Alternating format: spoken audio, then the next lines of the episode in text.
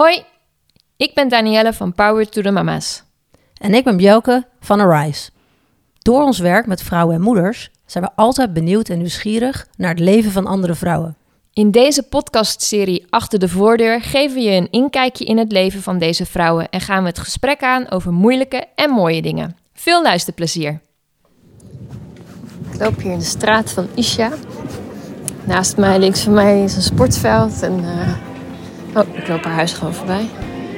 Rechts van mij is haar woning ergens. Ik moet een trap op.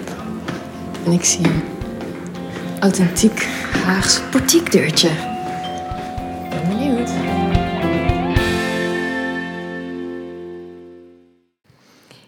Isha, ik zit hier bij jou aan tafel in het mooie Den Haag. En ik ben trouwens Danielle Koudijs van Power to the Mama's, voor de luisteraar wie mij nog niet kent. Um, en ik doe vandaag de podcast Achter de Voordeur. En dat is een podcast waarin we een kijkje nemen in de levens van moeders achter de voordeur, ergens waar je anders niet komt. En uh, Isha, ik ben heel benieuwd naar het gesprek met jou. We hebben al een beetje voor zitten kletsen. Um, je hebt genoeg te vertellen. Ik heb je genoeg te vragen. Maar ja, ik, wil vind je... het heel leuk dat je er bent. Welkom. Dankjewel, dankjewel. En ik wil je vragen of je jezelf eerst even kort wilt voorstellen. Ja, ik ben Isha, ik ben 40 jaar. Ik woon in Den Haag en ik heb één dochter en zij heet Ella en ze is 8 jaar. En ik ben uh, uh, gescheiden. Dus Ella en ik wonen met z'n tweetjes. In het huis. In het mooie huis. Ja. We zaten net al uh, te kletsen erover over jouw huis. Het is echt een charmant huisje in Den Haag, portiek flatje, denk ik. Hoe ja, je dit noemen? Ja, het is echt een hele typische Haagse woning. Ja, ja, heel Den Haag vind je dit soort portiekwoningen. Ja, precies. Ja. Dat mag niet flat zeggen natuurlijk. Dat is een beetje denigrerend. Nou, Sorry. Jij mag dat wel. Zo bedoel ik het niet. Maar het is mooi houten vloeren. Dus als je af en toe iemand door de kamer hoort stampen, is dat waarschijnlijk de bovenbuurman. Ja, dat klopt. Mensen moeten hier altijd even wennen. Dat, dat je inderdaad heel veel ja, omwonend geluid hebt. Ja. Maar ja, dat is het leuke van juist hier aan tafel zitten. Het echt gewoon hoe het echt bij jou is. Dus als jullie luisteraar geluiden horen op de achtergrond, um, dan kan dat. Zo gaat dat in ja, de stad. zo gaat het hier. nou, laten we gelijk op aanhaken op wat je net eigenlijk al zei. Je bent gescheiden. Klopt. Ja, vier jaar nu, ruim vier jaar. En um, nou ja, dat was natuurlijk uh, geen makkelijke keuze. En ook geen keuze die je zomaar even maakt. Want ook wij zijn getrouwd met het idee, dat doe je tot in eeuwigheid. Um, en we hebben een prachtig mooi kind samen gekregen. En uh, ja, dan is het gewoon ongelooflijk verdrietig als je dan toch de keuze uh, maakt of moet maken om uit elkaar te gaan. Hmm. Um, maar goed, na vier jaar kan ik wel in alle oprechtheid zeggen dat het heel goed gaat met ons allemaal. En dat we een, ja, echt een ontzettend goed team zijn van ouders voor onze dochter. Ja, en daar ben ik toch best wel heel trots op. Mooi, mooi dat je dat kan zeggen nu, na vier jaar. Ja.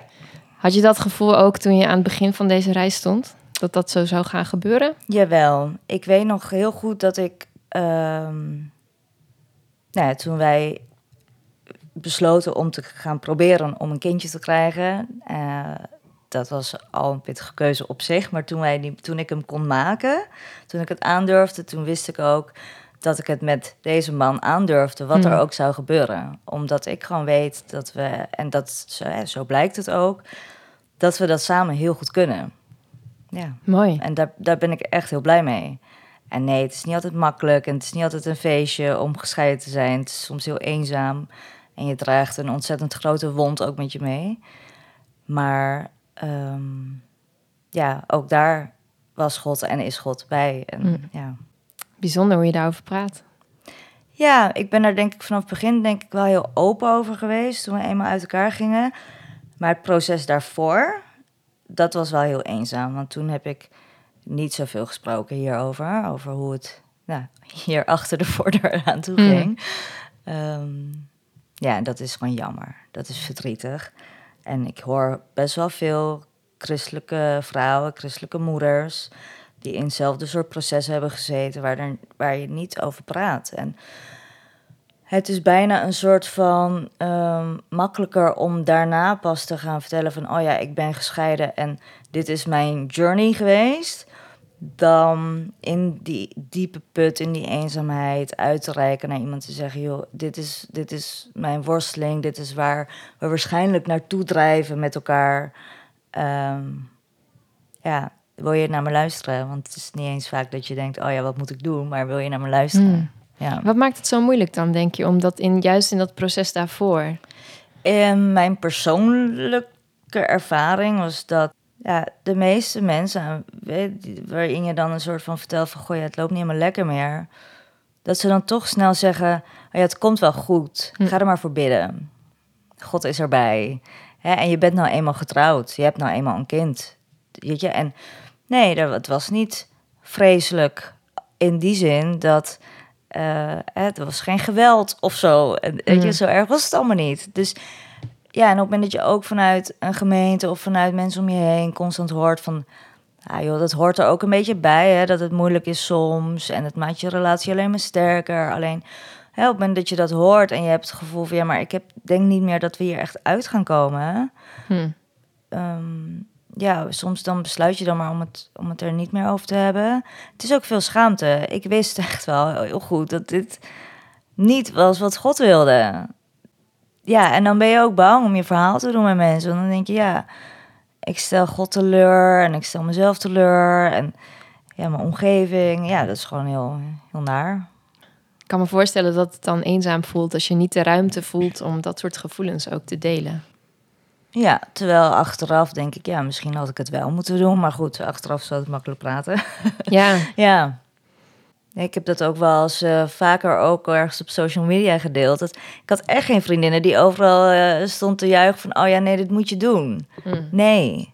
Ik heb echt wel hele pittige gesprekken gehad met vriendinnen. tuurlijk. kritische vragen. Mhm, en, eh, zeker. ja. Maar al, al in dat proces ervoor of pas op het moment dat je aangaf dat beslissing gemaakt te hebben om te gaan scheiden? Ogenschijnlijk in dat proces. Maar ik denk achteraf dat, ik, dat er al een besluit was genomen. In mijn hart. Dat hoor je vaak, hè? Dat, eh, omdat, ik zeg dat wel vaker, christenen die gaan scheiden, hebben vaak al zoveel doordacht, Ja. schuld eh, Ja. gevoeld, Ja. van alles, zeg Mm. maar. Juist omdat dat ja, zoiets groots is om te gaan delen in de christelijke wereld, dat je gaat scheiden. En ook al wachten ze ermee of, of hè, ben je voorzichtig aan het onderzoeken of Ja. enzovoort. Op het moment dat die keuze wordt gemaakt, moet je alsnog door al die vragen en alsnog door al die... En het wordt ook echt wel, eh, ja, je ervaart het echt als een enorme zonde dat je überhaupt nadenkt over de optie om te scheiden. Mm. Hè, en dat, dat, ik ben ook op die manier getrouwd. Hè? Ik bedoel, het is ook niet zo dat ik dacht van, nou ja, laten we maar trouwen en eh, wie weet is er nog wel een achterdeur. Ja, nee, precies. die was er Nee. eigenlijk echt niet. En dan heel langzaam sluimert dat erin en druppelt dat eh, naar binnen. En ik weet dat het bij mij in ieder geval wel zo was, dat ik, ik raakte echt een beetje mezelf kwijt. Ik was niet meer zo'n leuke moeder. Ik was heel veel met mijn dochter. Of ik was heel veel aan het werk, maar heel veel thuis was ik niet. Mhm. Want thuis was het niet meer leuk. Nee. Ehm, ik deed dingen waarvan ik nu denk, jeetje, je lijkt wel een puber, weet je wel. Eh, ja, veel met vriendinnen, veel weg. Mm. Ehm, Gewoon de situatie hier ontwijken een beetje, ont- ja, ontzettend Ja. vermijdend. En, en dan voel je constant die, die schuld. En dan, ja, en op het moment dat je dan realiseert van, ja, maar misschien is er wel een uitweg die voor ons allemaal beter zou zijn. En dat je daar ook nog eens een soort van opluchting door ervaart, door die gedachte, dat voelt zo ontzettend zondig. Dat is je niet voor te stellen. Mm. Ja, en dan duurt het echt nog maanden, jaren voordat je dan die knoop kan doorhakken. Mm. En Voelde je partner dat ook zo, je ex-partner? Eh, nou, toevallig hebben we het er laatst nog wel even zo kort over gehad. Ehm, ik denk dat we alle twee hele andere mensen zijn, ook op het gebied van hoe je verwachtingen zijn in het leven. Hij, hij was denk ik ook heel ontevreden, absoluut. Dat denk ik niet, dat weet ik, want dat, he- dat hebben we ook al naar elkaar uitgesproken. Maar hij had daar makkelijker, langer mee kunnen leven dan ik. Het Ik is denk- niet heel comfortabel, lijkt me, als je dat... het was zeer oncomfortabel hier in huis. Het was eh, letterlijk en figuurlijk heel koud. Mm. En ehm, we waren elkaar helemaal kwijt. Het voelde echt ongelooflijk ongemakkelijk als we een keer per ongeluk met z'n tweeën in de keuken stonden, bij wijze van. Snap je? Dat je denkt, oh ja, oh ja, eh, hoe moet je ook weer met elkaar omgaan? En natuurlijk, ja, dat hebben we alle twee gevoeld. Ik denk alleen dat, dat hij veel meer nog het idee had van, nou, we komen er nog wel een keer uit. Het komt wel een keer goed. Mm. En toen was het moment daar. En wat heb je daarna gemerkt, ook in de relatie tussen jullie? Ehm, nou, door, door omstandigheden ehm, moesten we elkaar wel heel erg vertrouwen. Eh, in de zin dat, ik voor, dat we voor elkaar moesten blijven zorgen. Ik had in de eerste periode de grootste, eh, eh, grootste de, me- de meeste tijd met onze dochter. En ik heb hem, voor zover dat toen kon, altijd heel erg betrokken. Mm, ook al was het niet altijd makkelijk, maar door omstandigheden ehm, ja, gingen we ook heel snel echt fysiek ook uit elkaar. Mhm. Eh, maar heb ik wel altijd geprobeerd om ehm, Ella hem goed ja, te zien en, en dat ze elkaar konden blijven ontmoeten. En ja, wat, wat denk ik heel kenmerkend was- voor ons huwelijk, is dat we maatjes zijn. Mm. Wij kunnen wel eh, met elkaar eh, door één deur. We vinden elkaar eh, geen stomme mensen. Mhm. En er is heel veel vergeving gekomen de loop der jaren. En we hebben daar veel over. We hebben daar ook echt wel gesprekken over gehad. Ehm, ik ben zelf bijvoorbeeld ook nog wel in therapie geweest. Om gewoon bepaalde inzichten op te doen. En in de loop van de jaren, weet je, als je ook weer dingen meemaakt eh, in je eigen leven, zowel eh, mijn ex-partner als ik, eh, ook op het gebied van nieuwe relaties, dan raak je ook weer met elkaar in gesprek. Dus in ons geval Ja. is dat het geval. En dat, dat helpt ons heel erg. Ja, Dus je kunt nu weer beter met elkaar in één ruimte zijn eigenlijk. ja, zeker. Ja, wij kunnen echt heel goed met elkaar in één ruimte zijn. Wij Fijn. vieren ook bijvoorbeeld, weet je, verjaardagen samen. Eh, met feestdagen proberen we nog wel bij elkaar te komen. Eh, de verjaardagen van mijn ex-schoonmoeder en, en mijn vader bijvoorbeeld, ja, is die er gewoon? Of komt die ene of Mm. even een drankje doen? En ja, weet je, we blijven voor altijd familie. Dat hebben we wel, eh, dat hebben we letterlijk vanaf dag één naar elkaar uitgesproken. Toen wij gingen uit elkaar gingen. We blijven familie. Wat mooi. Ik vind het heel mooi wat je vertelt, hè? En tegelijk, ik weet dat jij nu een nieuwe partner hebt, een nieuwe vriend. Ehm, en ik zit me dan ook af te vragen van... Hoe is dat dan voor die ander? Want ja, je hebt natuurlijk een verleden ook met je, met je ex. Mhm. Je hebt een kind met je ex. Ja. En als je dan ook nog betrokken bent bij de familie... Hoe is dat dan voor, voor jouw nieuwe vriend bijvoorbeeld? Nou, mijn nieuwe vriend die zegt wel eens dat hij niet zo met mij had kunnen zijn als er bijvoorbeeld een hele problematische relatie was geweest tussen mijn, mij en de vader van mijn, van mijn, van mijn dochter. Mm. En eh, mijn nieuwe partner kan ook wel tegen mij soms zeggen van... nou Is, dit zie je echt niet, eh, dit zie je echt niet goed hoor. Of heb je het, eh, heb je het met haar vader erover gehad? Of, weet je, hij is daar ontzettend betrokken in. En hij is gewoon sowieso een hele geweldige man. maar, maar ook eh, op dit gebied helpt hij mij heel erg... en kan hij mij heel goed spiegelen... En durft hij me te confronteren wanneer eh, ik het niet goed zie. Of hij stimuleert dingen. En ehm, ja, hij, weet je, we hebben een tijdje geleden ook echt wel een mooi gesprek gehad. Met, met z'n drieën, met mijn ex-partner en mijn nieuwe partner. Over hele kwetsbare dingen. En ja, dan ben ik God echt intens dankbaar. Want hoe bijzonder is dat, dat je dat met elkaar kan doen Ja. en delen. Ja. En wat ik heel mooi vind om te horen hieruit, is dat hij de rol van jouw ex-partner als vader nog eens een keer bekrachtigt. Wat, wat, vind je, Ja. wat, vindt, wat vindt de vader van Ella er eigenlijk van? Weet je wel, dat, Ja. dat vind ik wel heel mooi om te horen. Dat hij, dat ja, hij op die als er manier ook wel iets denkt. is met Ella op school of iets, dan zegt hij ook altijd tegen mij: Heb je het, eh, heb je het al met de vader over gehad? Ja. Ja, en ook wel denk ik, ehm, hij is zelf vader. Mhm. En eh, hij, is, eh, hij is alleen, hij is weduwnaar. En hij kan ook wel, weet je, naar mij hebben zo van ja, maar jullie zijn zo'n goed team, maak daar ook echt gebruik van. Ja. En Ja. dat, dat vind ik echt, echt heel mooi, dat hij dat kan zien. Ja. ja, want ik denk dat er niet heel veel van dat soort teams zijn, zeg maar, in ehm co-ouderschapland. Het is wel Ja, Het is niet super veel voorkomend of zo. nee, dat, dat hoor ik inderdaad ook Ja. wel. Dat, dat is natuurlijk hartstikke verdrietig eigenlijk. Ja. ja. ja. Ja. Maar en tegelijkertijd ben ik hartstikke trots op ons en ben ik heel dankbaar. En dan realiseer ik me ook echt, dat gaat niet vanzelf. We hebben ook echt wel onze momenten en irritaties. En Mhm. ehm, ja, dat het er wel wat zakelijker aan toe gaat of zo. Maar dat is ook oké. Ja, Ja. nou bijzonder. Mooi om te horen. Ja. Ja. Ik werd net iets getriggerd door iets wat je zei. Ehm, vlak na de scheiding had jij veel strijd met Ella, zei je. Wat was die strijd? Wat bedoelde je daarmee? Ehm, strijd. Nou, niet met Ella, denk ik. Kijk, op het moment dat ik besloot om te gaan scheiden, wist ik, en dat, dat dreunt nog steeds heel vaak door mijn hoofd. Zij zal nooit meer het, het mooie liefdesverhaal kennen van Mm. twee ouders die bij elkaar blijven. En eh, waarbij het is gelukt, dat huwelijk. Voor haar zal altijd het idee van het huwelijk is voor altijd voor haar aangetast. Hmm.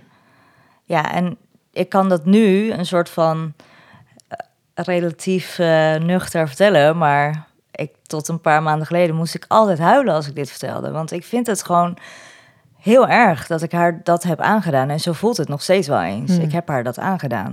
Het is mijn keuze geweest. En ehm, het is natuurlijk een, als je het heel sec bekijkt, een ontzettend egoïstische keuze.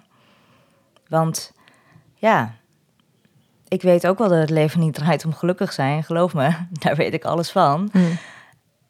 Maar ik was zo ongelukkig dat, dat ik er zelf aan onderdoor ging. Dus ik kon niet anders voor mijn gevoel. Alleen voor haar, zij is een kind. Zij, heeft, zij, zij zou daar nooit de dupe van mogen worden. Dat En dat- je nog steeds. Ja, ja. en dat is wel gebeurd. Ja. Dus ik heb het daar heel lastig mee gehad en nog steeds.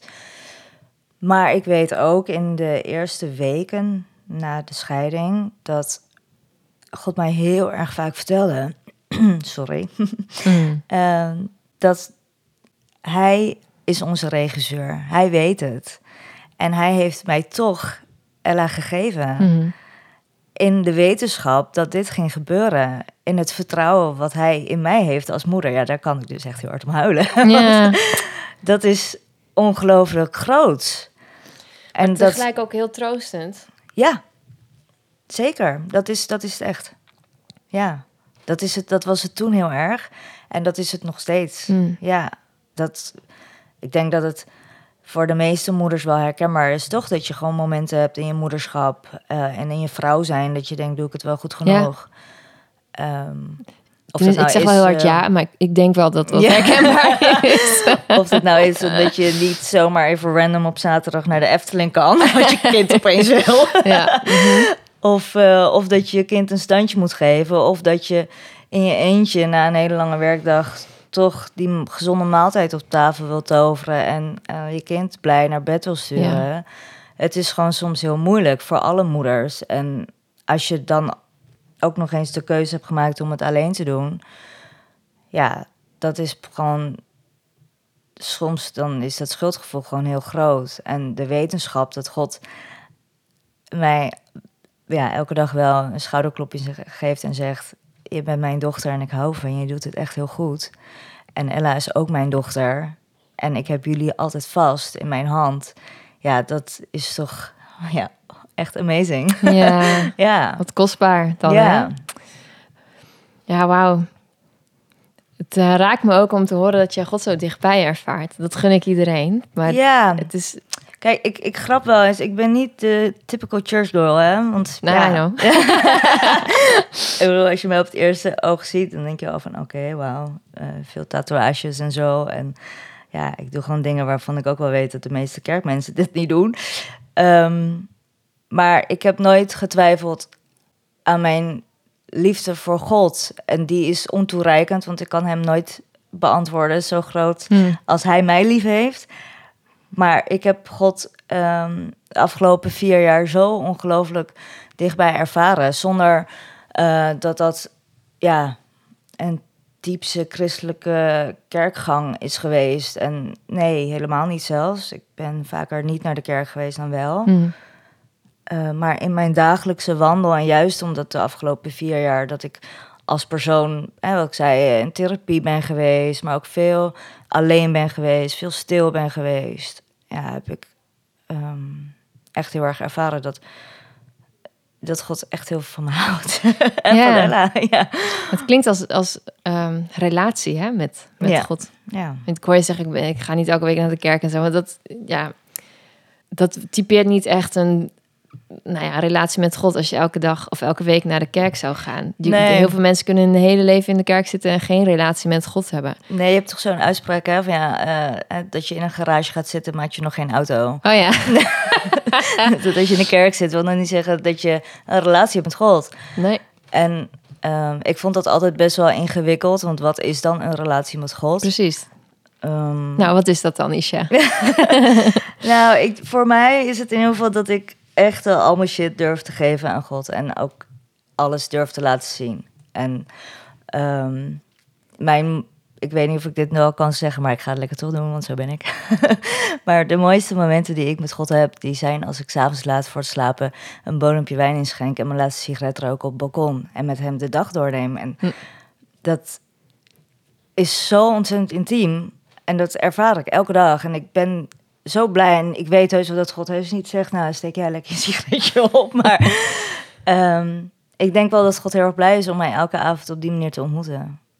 Dat Mooi. durf ik wel te zeggen, omdat ik hem dan zo ontzettend ervaar. En ehm, zoveel rust ervaar dan.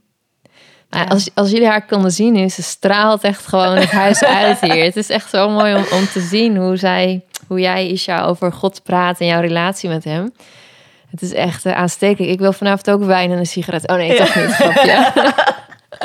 Sorry. Wijntje prima, maar geen sigaret. nee, mooi. Ja, ja, dat is het echt. En eh, het is soms ook gewoon heel erg fijn om het zo hardop even te zeggen. Want Ja, ehm, je, realiseert, je realiseert het zo. Ik kom niet eens meer uit mijn woorden, zo emotioneel. wat zit er in jouw thee dan? Het is echt thee hoor, mensen. maar het is soms zo gewoon of zo. Terwijl als je dan gaat vertellen en je, je vertelt over wat je meemaakt met God. En Het voelt voor jou als Ehm, gewoon, bedoel je? ja, Ja. ja. en dat je dan het dan toch hardop weer zegt. Ik was laatst, eh, was ik wel weer een keer naar de kerk. En eh, ze begonnen derde dienst met getuigenissen. En toen dacht ik, oh ja, dit is wel vet. Want het gaat hem niet, het ging hem niet over grote genezingen of zo. Maar wel over je dagelijkse wandel met God. En of je dagelijkse struikel met God. Hmm. En ja, hoe tof is het gewoon om die kleine dingen die gewoon eigenlijk heel groot zijn met elkaar te delen. Ja, cool. Ja. Ja, maar daarmee wakker je het verlangen van anderen ook aan. En dat is zo mooi. Ja, ik kan wel eens jaloers zijn op vrouwen die om zes uur 's ochtends opstaan om echt een half uur lang echt stil te zijn voordat de kinderen opstaan en stille tijd houden. En ik vind dat echt heel krachtig. En, maar dat is niet mijn manier, want ik word echt doodongelukkig als ik zo vroeg moet opstaan. En ik weet dat, dat er dan in mijn hoofd gewoon heel veel ruis is. En dan kan ik niet zo goed connecten met God. Ehm, dus zo is dat heel persoonlijk. Je Ja. moet, ja, het, ik, maar dat heeft me heel lang gekost om dat te realiseren. Dat het niet hoeft te gaan zoals andere vrouwen het doen. Nee, je mag je eigen vorm daarin kiezen. Ja, net vinden. als dat jouw relatie met jouw man eh, is goed zoals die is. En, en een andere relatie in, in dezelfde kerk hoeft niet hetzelfde te zijn. Nee. Weet je, je hebt allemaal je eigen relatie. En Gelukkig wel. toch? Dat ze niet denken. nee, maar zo is het natuurlijk ook met je relatie met God. En dat weten we allemaal wel. Maar je Ja. kan soms ook een soort van, ja, bijna jaloers zijn. Of denken, oh ja, dat zou ik eigenlijk ook wel moeten doen. Nou, precies. Komt dan dat niet om de hoek Ja. kijken? Van, hè, oh, doe ik het wel goed dan? Of moet ik Doe dan ik ook echt goed? die Bijbel in een jaar lezen? En natuurlijk is Bijbel lezen goed en leer je God daarin kennen en Jezus ook. En Zeker. leer je veel over je leven en mag je daarin ook stappen zetten. Maar het is, het is niet alleen dat. Het is en andere dingen, zeg maar. Ja, het is, het is mooi om, te, om ehm, te merken dat op het moment dat je in tijden van eh, nood of er is een situatie waar je heel sterk aan moet denken, dat, dat God je kan zegenen door je een Bijbeltekst te geven of hè, dat, je, dat je herinnert aan Gods belofte uit de Bijbel of hè, hoe Jezus eh, wandelde in de Bijbel, wat hij allemaal deed, en dat, dat je bemoedigt op dat moment. Dat is essentieel, denk ik wel eens. Ja, Maar tegelijkertijd ja, moet je het moet je ook die relatie met hem ervaren. Of moet, dat klinkt zo heftig. Moet is maar, zwaar, hè? Ja. Mag je altijd. Ja, precies. Je mag het inderdaad. Ja. Nou, dat zeg je inderdaad. Ja. Je mag ook relatie met hem ervaren. En het gaat hand in hand, denk Ja. ik. Ja. Ja, ik heb wel gemerkt dat ehm, als, als ik Jezus of God in mijn leven echt voel, dat ik dan juist ook verlangen krijg om meer te leren over Hem. Dus of de Bijbel te lezen, of een boek over, of van iemand over Jezus of over God. Ehm, en dat het elkaar dan versterkt. En ja, ik ben ook niet iemand die elke ochtend om zes uur opstaat. Sterker Nee? nog, Oh. als mijn voet uit bed zet, als ik mijn voet uit bed zet, worden andere kinderen wakker. Dus weet je, ik kan nooit zes uur stille tijd houden. Dan ben je gewoon aan. Die tijd is voorbij. Ja. Nee, dus ik moet het ook op andere momenten zoeken. Nou heb ik geluk met Power to the Mamas en, en mijn werk tussen haakjes, zeg maar, dat ik studies mag schrijven. Dus ik, ik doe veel lezen en ik Ja. doe veel bijbelstudiedingen. Ehm, maar ik denk dat als ik dat niet, niet voor, voor Power Mamas zou hoeven doen, of willen doen, hè, het is niet een moeten, maar ik wil dat heel graag doen. ehm, dat ik veel minder in de Bijbel zou, le- zou lezen en veel meer zou zoeken in zingen bijvoorbeeld, Ja. of in Ehm, gewoon meer bidden. Ik bid door de dag gewoon hele gesprekken, zeg maar, Ja, met, eh, met God. Ja. En ehm, vanmiddag een ding met mijn zoon, dat ik echt dacht, oh, ik word zo boos. Heer, geef me de rust. Eh, maar dat helpt me wel Ja, om, om erbij precies. te blijven. En niet dat ik dan nooit meer ehm, mijn stem verhef of zo, maar het, het haalt me wel even terug naar, wacht even, er zijn ook andere manieren, weet je wel. Dus dat, Ja. dat ja, voor al mij is, het, dat al is het maar dat je even die drie seconden niet gelijk bla, zo Ja. je, uitvalt. En drie seconden even zegt, oké heer, help.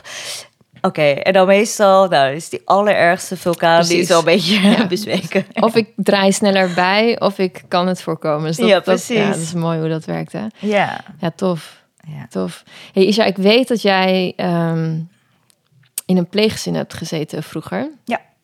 En ehm, ik hoorde jou net ook zeggen aan het begin van het gesprek... ehm, hè, dat je met het, het, ehm, het, het maken van een keuze voor moederschap... dat je dat best wel lastig vond. Dat je dacht, nou, heeft dat daarmee te maken? Zeker. Dat heeft er alles mee te maken. Ja, ik, eh, en dat duurde heel lang voordat ik me dat durfde te realiseren. Ehm, ik heb altijd geroepen dat ik geen kinderen wilde. En op die manier zijn we ook getrouwd. Mijn ex-partner die wist dat. Die had niet de illusie dat dat ging bijdraaien. Die vond het jammer, maar hij wilde met mij trouwen. Eh, dus op die manier zijn we getrouwd. Ik heb altijd gezegd, ik wil heel graag pleegkinderen en eh, dat soort dingen. Maar ik hoef niet een eigen kindje, een biologisch kindje. Nou ja, en toen in de loop van de jaren merkte ik dat er ehm, een bepaald verwerkingsproces eh, was gestart. Eh, ja, over mijn biologische moeder. Ik, Mhm. Mijn biologische moeder was nou ja, vooral afwezig. Zij ging weg toen ik vijf was. Ehm, en ze is uiteindelijk overleden twintig jaar geleden. Eh, ik heb haar toen nog wel heel even gezien. Hm. Maar dat was niet leuk. Het was niet prettig. Het was niet warm. Het was geen eh, Hollywood-einde met... Hm. oh ja, we hebben het goed gemaakt. En nee, helaas. maar in de loop van, van ons huwelijk merkte ik wel... dat God bezig was om mijn hart te genezen. En dat er heel veel oud zeer naar boven kwam. En op het gebied van verlating. En eh, ehm, in de psychologie noemen ze dat ook wel de moederwond. Heel veel van onze hechtingsproblematiek, verlatingsangst, bindingsangst, persoonlijkheidsproblematiek komt bijna allemaal vanuit een moederwond. Mhm. Ja, en ik merkte wel echt dat God heel erg bezig was om daarin dingen te genezen. Totdat ik me heel erg realiseerde dat ik geen moeder wilde worden vanuit angst. En ik, nou, ja, ik, ik zeg wel eens, ja, ik heb soms een beetje de obsessieve, de obsessieve drang om dingen waar ik bang voor ben, om die te overwinnen. Hm. Behalve mijn angst voor vogels, maar vogels zijn gewoon eng. Dus. maar ehm, angst om moeder te worden, dat, dat opeens eh, ja, was het een soort van crystal clear in mijn hoofd. Dacht ik, ik ben gewoon hartstikke bang. En toen dacht ik, ja, maar dat is niet wat we gaan doen. Mhm. Ik ga niet bang zijn. God heeft ons een geest van vrijmoedigheid gegeven. En eh, hè, ik mag ook gewoon moedig zijn en ik mag eh, vertrouwen geloof boven angst. En ehm, in die tijd waren veel mensen om ons heen bezig met kindjes krijgen en proberen om zwanger te raken. Waren veel mensen om ons heen waar het niet per se heel makkelijk bij lukte. We hebben ehm, een aantal begrafenissen van babytjes om ons heen gehad. We Oh. hebben veel vrienden gehad die miskraam hebben gehad. Dus toen, wij, toen ik eenmaal zover was dat ik het besluit kon nemen... oké, ik wil het gaan proberen om zwanger te raken... was het voor ons niet zo van, oh leuk, we gaan daaraan beginnen. We zien het wel. Het is voor ons ook echt wel, ja, er is een realiteit... dat het mis kan gaan of dat het niet lukt. En ehm, ja, en, ja, Toen lukte het wel. ja, best wel snel ook. ja. Wat Ja. een zegen. Het was een enorme zegen. Ja. En ehm, ja, dat, dat was geweldig. En nu maak ik wel eens grapjes. Denk ik, ja, ik had er wel vijf gewild. Maar ja, Ja. ja. Dus ehm, het was Het inderdaad bevallen. ontzettend. Maar ook wel, ja, weet je, als je moeder wordt, dan eh, word je natuurlijk ook geconfronteerd met je verleden. Ja. En met eh, dingen die je hebt gemist. En Ja. pijnpunten. En Heeft het helend gewerkt voor jou, moeder worden? Ja, ontzettend. Ik weet de allereerste keer dat ik Ella in bad mocht doen. Toen is zo'n guppy van twee dagen oud. En ik had haar hoofdje vast en ze keek naar mij. Van die grote bruine ogen, vol vertrouwen. En toen brak ik. En Mm. toen zei ik tegen mijn, eh, mijn ex-partner, huilend. Ik zeg, zo heb ik ook ooit gekeken naar mijn moeder. Hm. En toen heb ik, ja, toen ervoor ik ook gewoon zoveel van, ja, maar ik kan het anders doen. Want ik heb Jezus. Wauw. Ja. Ja, ik, ja, het is echt, het is heel wonderlijk geweest. En ik, ehm, ja, natuurlijk is het, ben ik me altijd wel bewust ervan dat ik niet mijn eigen eh, problematiek moet projecteren op je kind of zo. Maar natuurlijk werkt het helend, ja, zeker. Het helende werken van moeder worden, zeg maar, ehm, voor jezelf is natuurlijk iets anders dan projecteren. Want je kunt het projecteren en ervoor weglopen en een Ja. probleem laten ontstaan. Mhm. En zonder, soms ook zonder dat je het doorhebt, omdat je nog niet precies weet ehm, waar de angel zit Ja. van, van je angst of van je ding of zo. Klopt, dat, dat is natuurlijk ook moeilijk. Dat vergt heel veel moed en kwetsbaarheid Ja, om daarachter te, te kunnen komen. maar het klinkt wel alsof je ehm, heel reflectief daarmee bezig bent geweest. En ook op niet zo van op het een op andere moment of zo. Nee, het was natuurlijk zo, echt wel een hele bewuste keuze. En ehm, met heel veel bewustzijn van mijn, ja, toch wel iets wat belastende verleden. Ja. En ik denk wel dat het voor mij, hoe ik moeder ben en hoe ik moeder wil zijn, is dat voor mij essentieel om te doen. Om constant te blijven reflecteren op mijn eigen gedrag. En ehm, is dat niet per se goed of slecht, maar is dat helpend? Is het, helpt het in eh, hoe ik wil dat mijn dochter naar de wereld kijkt? Is het helpend in haar hoeveelheid liefde die ze ontvangt Ja. en die ze kan leren uitdelen? En ja, dat klinkt heel hoogdravend. en Zo is het. Het is echt niet zo alsof ik heel de dag eh hierover nadenk. nee, maar precies. het is wel, ehm, denk ik, een manier van opvoeden waar ik me inderdaad wel bewuster Ja. van ben. En soms, ja, ook wel, soms zou ik ook wel willen dat, dat ik juist wel iets luchtiger kon zijn daarin. Maar dat zit er niet in. Nee. Nee. Ja, het ja, je kunt ook de, de lat voor jezelf heel hoog leggen daarmee. Merk Ja, je dat, dat- ook wel eens? Jawel, ja. Weet je waar we het net al een beetje over hebben gehad? Ja, wanneer doe je het goed genoeg? ja. En dat, ehm, ja, dat is natuurlijk altijd wel een beetje de vraag. Wanneer doe je het goed genoeg? Ja. Hoe vind je dan de ontspannenheid in weten en voelen, ervaren dat, dat wat je nu geeft en wat je nu doet, dat dat genoeg is? Oh, ja, er is soms al even een emotionele mental breakdown. soms even, eh, ja, nou ja, soms gewoon wel inderdaad hardop tegen iemand zeggen, ja, ik heb gewoon het idee dat ik het echt ontzettend vervuk. Kan je, weet je, wat, hoe zie jij dit dan? Doe ik het goed? En ja, Ja. ik heb ook geluk gewoon dat, dat, er, dat ik gewoon liefdevolle mensen om me heen heb. Die, eh, die me echt wel wijzen op eh, nou, de liefde die ze zien tussen mij en mijn dochter. En eh, mijn dochter is ontzettend lovable, gelukkig. ja, alle kinderen zijn lovable, maar... ehm, ja, weet je, als ik haar dingen hoor zeggen als... Weet je, dat ze... Dat ze, ze is acht, weet je. En als ze dan in gesprekken gewoon aan iemand anders vraagt... Hoe gaat het eigenlijk met jou? Oh, wauw. Ja, dat vind ik gewoon te gek. Ja, dat is toch leuk? Ja, Dat leert ze ook van jou, hè? Ja. Ja. ja dat, ze, dat ze ook wel omziet naar anderen om haar heen. Ze is ontzettend ehm, empathisch. Ze heeft heel veel compassie in dat kleine lijf van haar. Mooi. Ja, en, dan, en ik bid alleen maar heel erg dat ze ehm, Gods liefde zal ontvangen en het ook vooral mag uitdelen. Tof. Maar Cool. ook heel veel voor zichzelf mag houden. ja, Ja. want weet je, wij vrouwen zijn gewoon heel goed in... Ja, Aan de ander. Ja, ja. ja. en ook jezelf niet goed genoeg vinden. Ja. En ik hoop gewoon vooral dat zij...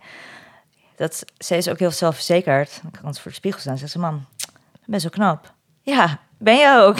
ja, Mooi. dan Ja. bid- ik bid ook altijd daarna... Heer, laat ze dit vast. Ja, ja, ja. ja, dat ze zichzelf knap, mooi en alles genoeg vindt. Ja. Ja. dat willen onze kinderen allemaal meegeven, denk ik. Ja. Zeker. Hey, we moeten gaan afronden. Jammer. Ja, we kunnen uren praten. Ja. maar- Eigenlijk zijn we al over de tijd. maar ja, ik doe net alsof dat niet zo is. nee. maar ik heb nog wel één vraag voor je. Als er één ding is wat je aan de luisteraar wilt meegeven, wat is dat dan? Als nieuwe moeder zou ik je echt op het hart willen drukken om in kwetsbaarheid te komen met de mensen om je heen. En soms ook durven te zeggen, ik ben dol op mijn kind, maar ik vind het echt ongelooflijk zwaar. En om, om te zien naar mensen om je heen, ook mensen die ogenschijnlijk gelukkig getrouwd lijken. Mhm. Weet je, ik zei het laatst tegen een vriendinnetje. Weet je, ik ben nu eh, bijna een jaar samen met mijn nieuwe partner. En de eerste weken, weet je, appen vriendinnen altijd van... Oh, gaat het goed? Heb je hoe is het met je verkering? en je merkt gewoon dat je dat steeds minder aan elkaar vraagt. En ja, vraag gewoon even aan je vriendinnen en aan je zus en aan de buurvrouw... hey, hoe is het Ja. met je verkering? Ja, precies. weet je? Want wie weet is dat wel het- setje wat iemand nodig heeft om te zeggen... Nou, eigenlijk loopt het niet echt lekker. Of nou, het kan beter. Of juist elkaar bemoedigen met ja, zo nou, het ging echt even heel slecht, maar nu gaat het wel weer echt heel lekker. En, Ehm, ja, een stukje kwetsbaarheid met elkaar. Ik Ja. hoop dat dat iets meer zal komen. Dat is denk ik iets wel wat ik graag zou willen meegeven. Mooi. Mooie tip, advies. Laatste ding. Ik vond het heel leuk. Ik ook. Ik vond het ook heel leuk. Goed zo. Hey, en sinds dat ik binnen ben, vraag, vraag ik me echt al één ding af. Hoeveel Nike's staan hier in de gang? Ja, ik was het. eh, ik heb het laatst. volgens mij 16 paar. Oh, Oké, we weten hoe we Isha blij kunnen maken. Nieuwe Nike's. Nieuwe Nike's. hey Isha, dankjewel. Jij ook bedankt. Ik eh, bid je veel zegen toe in jouw rol als moeder. Dank je En ook als vriendin en als vriendin van. En ehm, alles wat je doet. Dankjewel voor je tijd en voor dit gesprek. Thanks for having me. Yes, thank you.